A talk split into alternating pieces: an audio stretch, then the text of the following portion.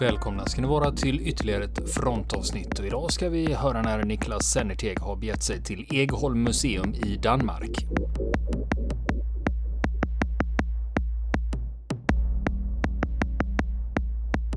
Ja, välkomna ska ni vara till fronten. Eh, I det här avsnittet så eh, står jag på en parkeringsplats. Ja, eller parkeringsplats och parkeringsplats. Det är snarare en kullerstensbelagd öppen plats i skuggan av Egholms slott i Danmark. Eh, en bit utanför Roskilde ligger det här slottet inbäddat i grönskan och här är en stor laggård. En vitmålad laggård i tegel som ligger alldeles bredvid. Och utanför den en rad med spanska ryttare och en tysk pansarvärnskanon och en massa vapen som hänger på väggen, en tung kulspruta bland annat och några gevär och eh, granatkastargranater. Och eh, det här är alltså utsidan av Egholms museum som är ett privat ägt krigsmuseum i eh, Danmark. Det är ett av de största eh, privata krigsmuseerna i Skandinavien egentligen. Det här och det har eh, startades det startades 1990 av en man som heter Ole Falk och eh, det har sedan dess byggts ut och eh, samlingarna har expanderats. Och eh, sedan några år så finns de i just de här lokalerna Eh, på drygt 1000 kvadratmeter med eh, vapen och föremål från andra världskriget och andra tidsperioder i, i historien. Eh, här finns allt från ransoneringskort till stridsvagnar utlovar de. Och eh, det var en av frontens trogna lyssnare, Lars, som hörde av sig till oss och tipsade om det här museet och vi blev så nyfikna att eh, vi åkte hit. Och eh, för att eh, titta närmare och eh, vi tänkte att ni skulle få följa med på resan. Ja, då är vi inne på museet och eh, vi ska börja med att titta på eh, museets paradföremål. Det vill säga den främsta, det föremål som har den största skrytfaktorn här inne. Och det är en Mercedes-Benz Cabriolet B.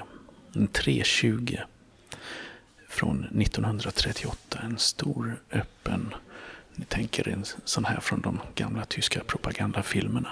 En öppen svart Mercedes Cabriolet eh, som har fått en central placering inne på det här museet. Och det beror på att eh, man hävdar att det här måste vara den Mercedes som den tyske chefen för den tyska säkerhetspolisen, Reinhard Heydrich, satt i när han utsattes för ett attentat i Prag sommaren 1942. Någonting som vi har skildrat i, i tidigare avsnitt av fronten. Operation Anthropoid alltså. Den här tingesten, det här fordonet som står framför mig påstås alltså vara just den eh, Mercedesen som han gjorde sin sista resa i. Ehm, blanksvart, mycket krom. Den är renoverad till fabriksnytt skick kan vi konstatera.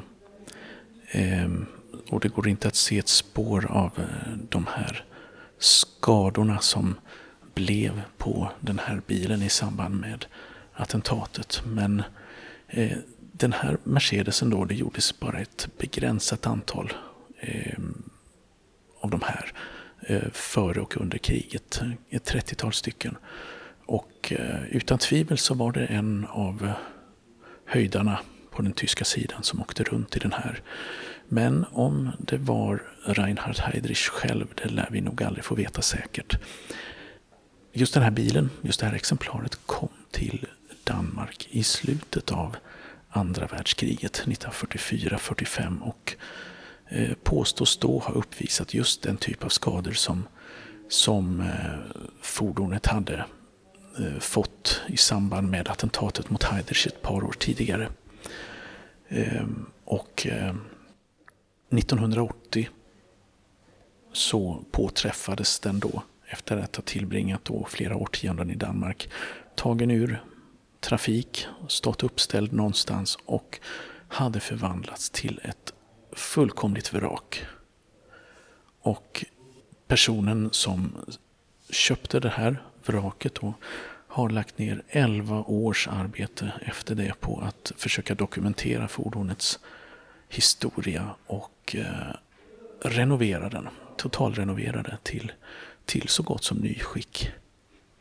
Och eh, det finns egentligen då ingen dokumentation kring det här fordonet som visar att eh, det tillhörde eh, Heidrich, att den fanns i hans tjänst. Det finns egentligen ingen dokumentation alls som visar vad det här fordonet eh, användes till. För när man kontaktade fabriken i Mannheim där det tillverkades och redovisade serienumret så fick man veta att nej, den där bilen har ni inte.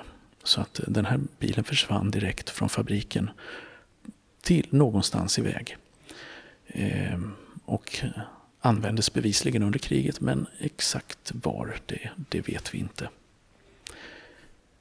Och den alltså, efter att ha renoverats så att den var färdig 1991 så har den sedan dess alltså rullat 110 000 kilometer, 11 000 mil. Eh, när den inte har varit uppställd här på, på museet naturligtvis. Eh, oavsett proveniensen på den så är det ett riktigt imponerande föremål. Ett intressant, intressant möjlighet att få se den här typen av fordon på nära håll och kunna studera den. Eh, det får man säga med dess röda läderklädsel och eh, ja, instrumenten på eh, konsolen av, eh, av trä. Ehm, fascinerande fordon Eh, som vittnar om en hög kvalitet som den tyska bilindustrin hade på, redan på 1930-talet.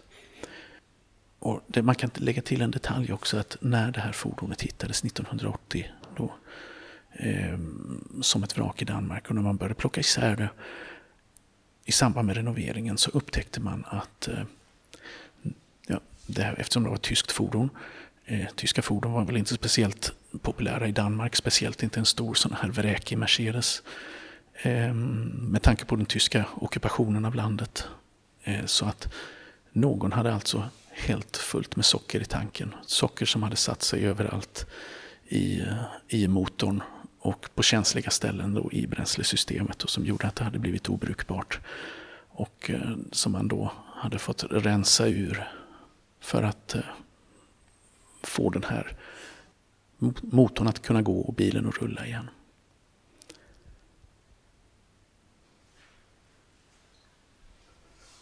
Jag tänkte att vi ska gå vidare och titta att här inne på det här museet här finns hur mycket som helst att titta på. Vi hinner bara eh, studera en liten del av det i det här programmet.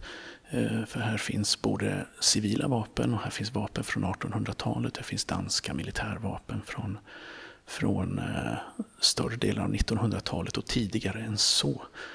Eh, men jag tänkte att vi ska koncentrera oss på, på andra världskriget eh, och det som finns här och eh, det är, handlar översiktligt om föremål från den tyska ockupationen av Danmark. Om den danska motståndsrörelsens utrustning Ehm, och det är också mycket utrustning, vapen och materiel från de olika krigförande parterna i kriget. Tyskland, USA, Storbritannien och Ryssland. Ehm, så vi ska gå runt och titta lite på vad som finns här i montrarna. Ehm, där det är, ja, eh, det kunde ju naturligtvis vara mer pedagogiskt organiserat här lite mer klassiskt gammaldags museum där man har lagt upp sakerna som det vore på en loppmarknad i princip. Eh, men som sagt, för den som är intresserad av, av all den här materialen så här finns massor av fascinerande saker att titta på. Både vanliga och mer ovanliga. Här har man till exempel eh, byggt upp eh, diorama med figurer och eh, originalvapen då som till exempel den tunga tyska granatkastaren modell 34 då som var ett av det tyska infanteriets eh, standardvapen då på grund av på grund av sin precision och eldhastighet så, så var den väldigt fruktad bland de allierade soldaterna då. Det var med överallt där den tyska armén kämpade under hela kriget, ända från första dagen till den sista då. Det var väldigt precis eh, och hade en hög skjuthastighet men eh, framgången för det här vapnet det berodde nog snarare mer på bemanningens skicklighet än att den hade några speciellt eh, speciella egenskaper som vapen som stack ut på något speciellt sätt. Och här finns naturligtvis som det brukar göra då, olika tyska kulsprutemodeller, framförallt MG42 då, den tyska kulsprutan som var med. Ett oerhört fruktat vapen då med eh, sin otroliga eldhastighet på den tiden då på 1200 skott i minuten. Och eh, nedanför den här då, nedanför sandsäckarna då, det värn som man har byggt upp, så har man också satt upp lite, eh, några exempel på de här de här eh, ganska primitiva minorna som satt på träpinnar i, i sanden i, eh, framför bunkrarna i Atlantvallen. Det ser ut som, ja, man kan säga, stora glasspinnar ungefär. Eh, till utseendet. Eh, det var de som kallades för rommelsparrisar. Olika typer av tyska uniformer. En signalist vid sin, vid sin radioapparat och en tysk eh, lägerofficer i sin skinnrock och en annan soldat vid ett avståndsmätningsinstrument. Ehm, ja, vad finns det mer? Eh, här finns faktiskt en uniform från Afrikakåren i original som 40 år efter kriget hittades i ett förrådsutrymme i en fabrik i Danmark. Och det kan man ju undra hur den hamnade där. Tillverkades de där? Syddes de upp där på beställning? Eller, eller hamnade den på avvägar på något sätt? Det, det vet vi inte. Men eh, där hittade man den flera årtionden efter, efter eh, kriget i Nysted. Och nu finns den alltså utställd här eh, på det här museet. Och här finns ja, massor av militärutrustning av olika modegenrer från den tyska sidan. Läder, läderfett, skoputs, medel, eh, Schmeisser, k-pisten, klassiska skafthandgranater, vattenflaskor, choklad, paket av olika slag som de tyska soldaterna hade med sig i fält och pengar. Och här ska vi se malariatabletter för trupperna i Afrika en rostig ask. En liten, liten metallask eh, med sådant. Och eh, vad har vi mer här? Vi har kondenssoppa, tomatsoppa. Alltså kondenserad mat och konservburkar med, med sån konserverad mat. Eh, blanda med lika mycket vatten. Enda instruktionen som står på, på, eh, på burken tandborstar, tandkräm.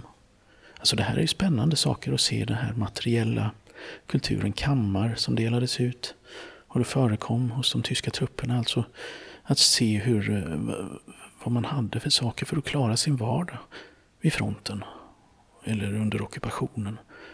Eh, den här, den här typen av föremål är ju, är lika intressanta som allt det andra eh, som finns här. Med risk för att bli bli anmäld någonstans så har man här även kakao. Ett märke som kallas negerkakao som man har eh, ja, kunde göra sin chokladmjölk med. Det var ju en annan tid och Tredje riket var ju som sagt ett land med mycket föreställningar om olika folkslag och raser som man pratade om på den tiden. Här finns medaljer också, järnkors och eh, såradutmärkelser och eh, bältespännen. De här klassiska som det står Gud är med oss på. Som var standard, standard då för de tyska soldaterna i den reguljära armén. Och eh, här ligger också ordböcker. Bland annat den här från eh, mm, tysk-dansk. Så man skulle kunna slänga sig med lite fraser på, på danska om man var tysk, tillhör en tysk patrull eller vaktpost eller någonting i den stilen. Och eh, olika sorter av lättsam litteratur så att man skulle kunna fördriva tiden med när man inte var i tjänst. Och, eh, och de här klassiska marschkängorna då. Här är ett slitet exemplar med de här metallnubbarna som satt, höll fast, eh, höll fast eh, sulan i botten och som blev eh, stora problem för soldaterna när de väl kom till Ryssland. Och de här nubbarna ledde kylan in i, genom sulan och in till fötterna och ja, skapade minst sagt obehagliga situationer för, för de tyska soldaterna när vintern kom. Ja, ja, vi fortsätter att gå här och titta i gångarna. Ryggsäckar, jamaicarom, krigsbyte, tomma ammunitionslådor från eh, granatkastare ser det ut som. En slags metallväska med, med plats för granatkastargranater. Rostiga hjälmar, tyska och ryska, som har grävts upp någonstans ur jorden. Och eh, eh, på den ena tyska hjälmen här så ser man att det gick nog inte så bra för den man som en gång bar hjälmen med tanke på att den verkar ha fått en full träff av en granatskärva och nästan spruckit i två delar. Och här har man också en lite ovanligt faktiskt att, att träffa på idag på, på museum. En tysk eldkastare, Flammenwerfer 41. Då har man liggande en komplett sådan här då med med eh, tuberna som man hade på ryggen då och hela den här långa slangen med munstycket då. Eh, som användes på, eh, på, eh, också på olika frontavsnitt under kriget. Det visade sig vara opolitligt på östfronten under, under kriget därför att eh, under extrema vinterförhållanden då så, så, eh, så var tändsystemet ja, fungerade inte riktigt och man fick uppdatera det med ett annat slags tändsystem.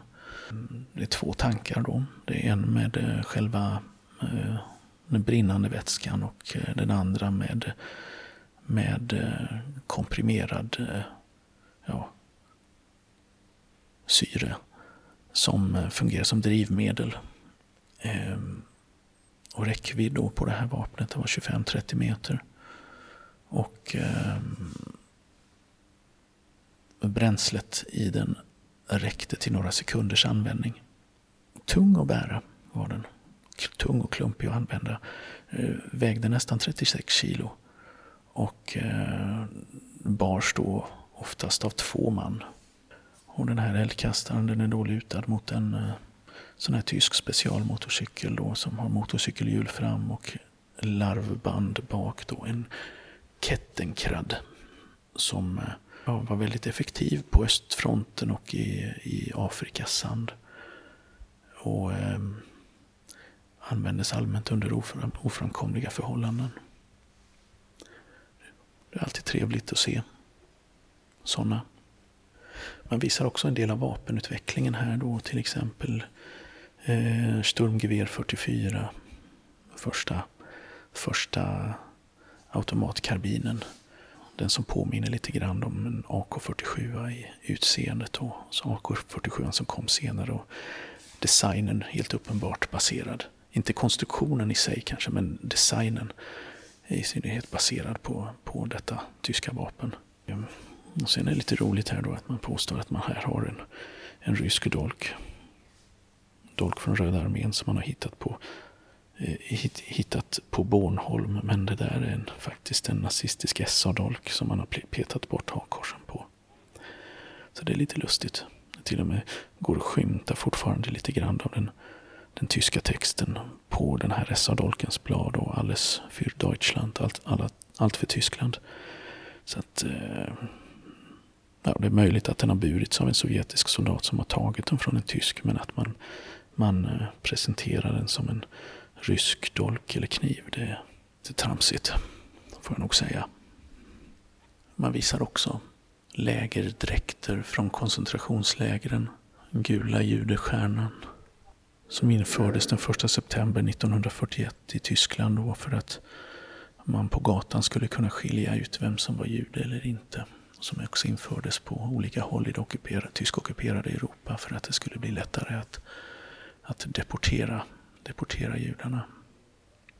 Och här skriver man lite grann om Fröslevlägret då, det tyska fångläger som drevs av tyska polisen då nere vid den dansk-tyska gränsen under kriget.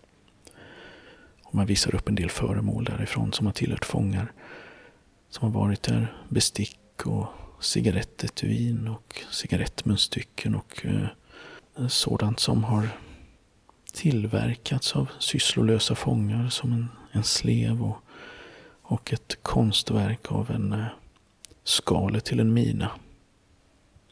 En panserschreck. Pansarvärnsraketen. Den tyska bazookan, raketgeväret där då som som, inspirerade, som hade inspirerats av då den amerikanska bazookan. Och, eh, men som hade då en, eh, en eh, raket med större kaliber och kraftigare, större genomslagsförmåga än vad bazookan hade. Har man också här med dess klassiska då skyddssköld för skytten här då så att han inte skulle bli bränd av raket flamman vid avfyrningen. Panzerfaust står här i några olika varianter och Panzerfaust 60. Där 60 stod för att det, idealavståndet var 60 meter för verkan. Och att skjuta på en fientlig stridsvagn från 60 meters håll, det kräver nog sina nerver. Eh, för så nära vill man idag inte ha en egentlig stridsvagn. Och inte då heller. Idealiskt, enkelt konstruerat vapen billigt och oerhört effektivt föregångare till våra tiders pansarskott. Våra engångsvapen alltså. Och här kommer man också in då lite, lite grann på andra, här finns lite tyska minor. Eh, genom skärning av en tysk mina så att man kan se hur en trampmina då, är allt metallskrot, alla metallkulor och sånt som ligger lagrade i då för att slungas ut när minan exploderar och orsakar död och förödelse runt omkring sig folkstormsarmbindlar och så vidare. Ja, det finns hur mycket som helst eh, från den tyska sidan här.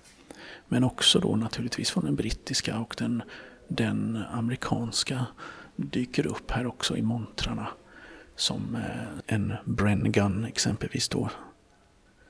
Eh, som hade ett lätt maskingevär då som hade utvecklats då av en tjeckoslovakisk design då från början och blev ett superbt lätt eh, maskingevär. Och som var driftsäkert och robust och eh, enkelt att hantera.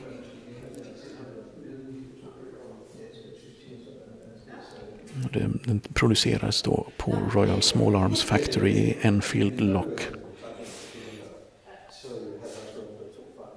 Ett standardvapen i den brittiska armén.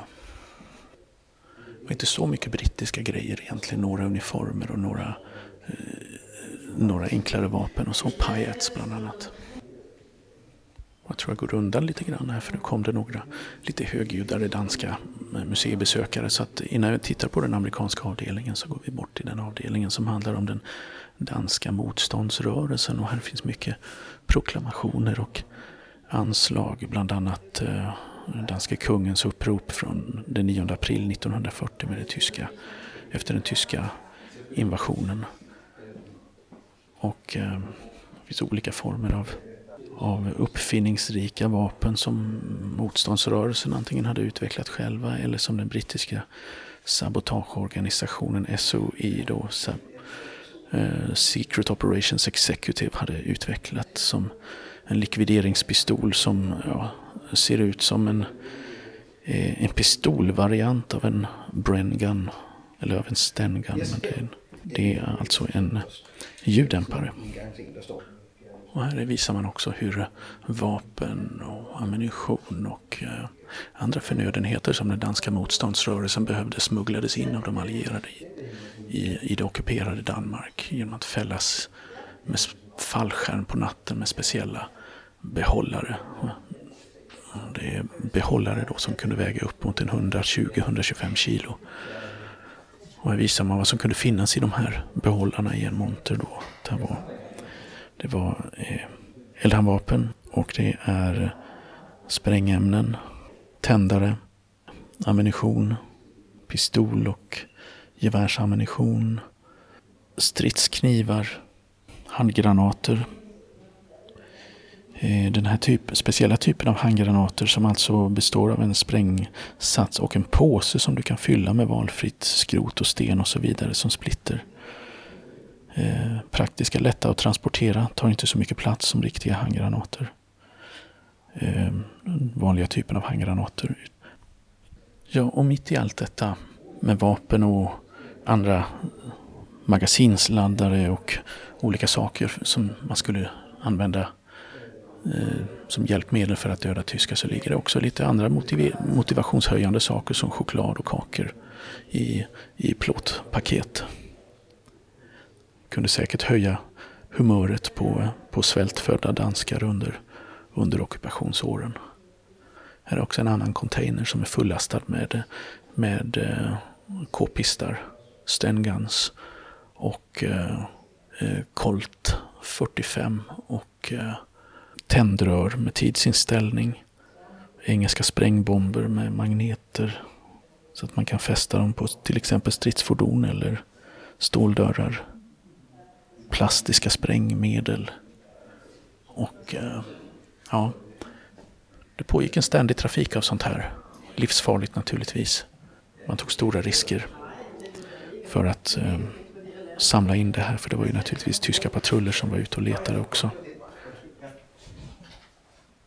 Och det fanns alltså 400 platser där man hade avtalat som olika fäll fällningsplatser runt om i Danmark. Då. Och inte alla de här platserna kom i bruk under kriget men väldigt många av dem gjorde det. Och eh, totalt så kastade man alltså ner, eller fällde man 6300 containrar ungefär. Och det var alltså ungefär 650 ton utrustning till motståndsrörelsen för deras kamp under kriget. En tryckpress från den hemliga, från motståndsrörelsen som man använde för att sprida propaganda och nyheter ifrån de allierade. Finns här också. Det innebar naturligtvis livsfara för personerna i huset. Om en tysk patrull gjorde en razzia och en sån här en sån här liten tryckapparat upptäcktes. Då kan vi gå tillbaka till den amerikanska avdelningen och titta lite grann. Här finns bland annat en, en klassisk half-track M3. Den här med hjul fram och larmband bak då som var det främsta eh, trupptransportfordonet i de mekaniserade amerikanska förbanden under kriget och under många årtionden därefter i många länders arméer. Den israeliska armén använde fortfarande den här vagnen i början av 70-talet. Till exempel. Och just det här exemplaret då är på flaket där man annars kan transportera trupper eller förråd. Så är det alltså monterat en fyrpipig Eh, luftvärnskanon 12,7 mm. Fyra 12,7 mm luftvärnskanoner. Eh, och eh, den påstås alltså det här exemplaret har varit med vid D-dagen där den efter åtta timmars strid sköts i bitar. Och den har väl antagligen, om detta stämmer, renoverats grundligt efter det. För att kunna visas upp här. Massor av amerikansk utrustning. Vapenbälten, stridsselar, vattenflaskor, radioapparater.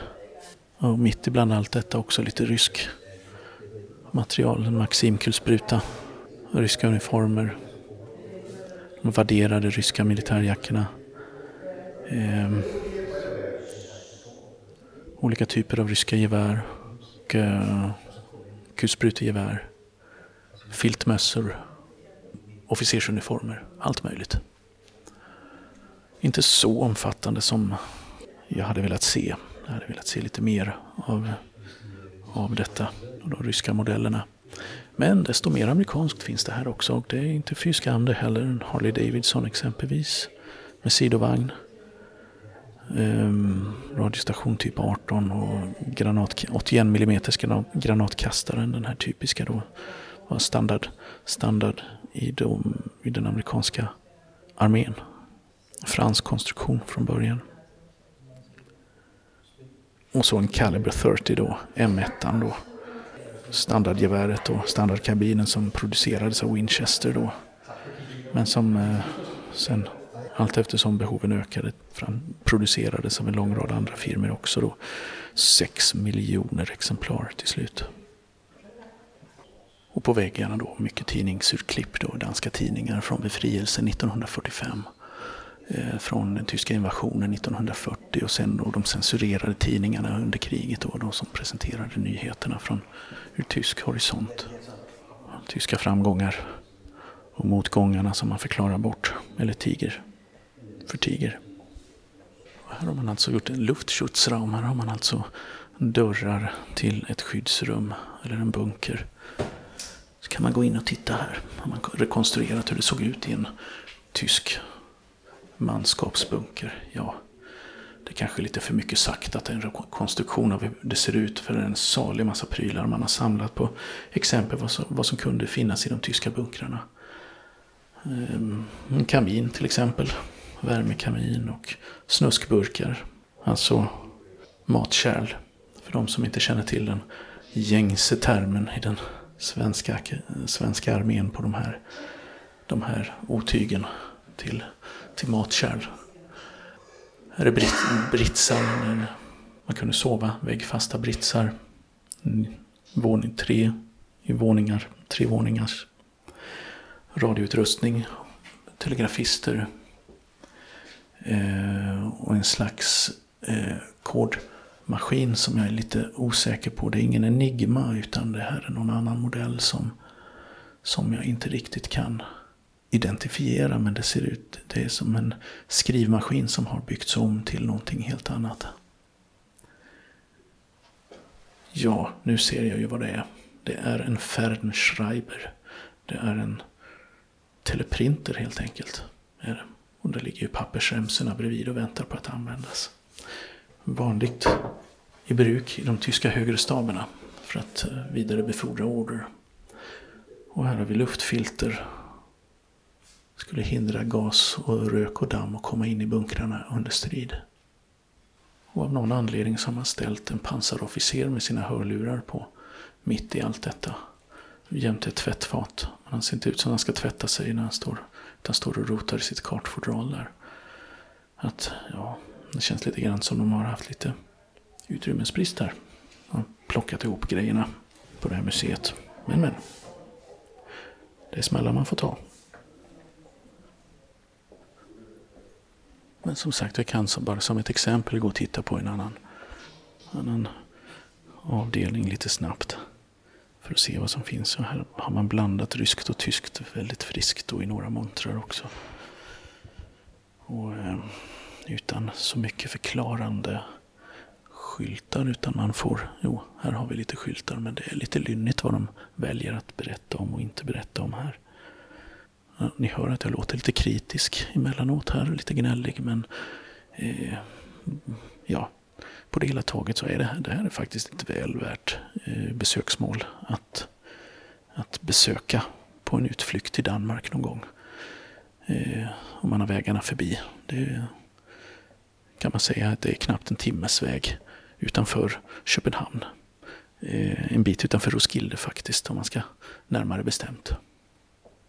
Men jag ska faktiskt avslutningsvis gå in på en helt annan avdelning och från en helt annan period för att eh, tipsa lite grann om vad man också kan se. För från det ena till det andra, nu är vi i den amerikanska västern på 1800-talet. Här har man en avdelning om detta också. Faktiskt med vapen från slutet av 1800-talet. Eh, skjutvapen som var typiska i, i USA på den tiden. Warner Carbine 1864 bland annat och en Evans Carbine från 1870-talet och eh, Winchester naturligtvis. Och eh, ja, känns som lite, lite, ja, jag vet inte vad jag ska säga. High Chaparral, lite americana där man egentligen inte förklarar så mycket om saken utan mer bara visar fram dem ett lasso. Och eh, olika former av koltpistoler och, eh, och andra typer av, av, av, pistoler för både militärt och civilt bruk här då. Smith Wesson, olika modeller från eh, olika årtionden på 1800-talet. Stora och små, utsirade. Och här är en sån Smith Wesson från 1858 då, Trommel Revolver som, som eh, Wild Bill Hickok använde sig av. Och i en liten monter, nej, inte en utan två små montrar så har man också lite föremål från det amerikanska inbördeskriget 1861 till 1865. I den ena montern är det sånt som, ja, mer välbevarat än det andra. Här har vi en eh, soldat hatt, huvudbonad från femte artilleriregementet. Patronväskor från unionssidan. Trumpet, bälten, bajonett. Allt unionsvapen då. Eh, I den andra så har vi desto mer jordfynd så att säga. Sånt som har grävts upp med metalldetektor. Det är olika former av bälten, bältesmärken från både unionssidan och sydsidan. Rebellsidan, en rostig tallrik. Eh, massor av olika muskötkulor och knappar. Och en vattenflaska i plåt. Och all typer av skrot som man kan hitta på slagfält och eh, före detta lägerplatser. Det där är ju en stor industri i USA där folk går runt med metallsökare eftersom det inte finns riktigt samma typer av lagar som skyddar fynd i jorden som det finns i Sverige. Arkeologiska fynd då alltså. Så är det där en stor industri på många håll att folk går omkring och sen säljer man detta då till, till antikhandlare som tar hutlösa priser för det. Mycket sånt där på andra sidan Atlanten. Men på det hela taget, som jag sa, väl värt ett besök på det här museet. Här kan man slå ihjäl några timmar eh, och hitta många intressanta föremål av olika sort. Både för den vapenintresserade, eh, för den allmänt krigsintresserade och för den som är intresserad mer av hur eh, unga män som tvingas dra på sig uniform i en stor konflikt faktiskt levde sina liv när de inte var ute i strid. Utan det finns gott om, gott om föremål som kan, kan förklara hur man, hur man faktiskt hade det. hur man fördrev tiden, hur man, hur man, vad man åt och hur man vårdade sig själv och, och eh, vad man läste och så vidare. och så vidare. Allt möjligt. Vill ni komma i kontakt med oss så kan ni göra det via vår Facebook-sida som heter Fronten. Det är inga problem för er att leta er fram där. Eller också så mejlar ni på vår mejladress och det är frontenpodcastgmail.com.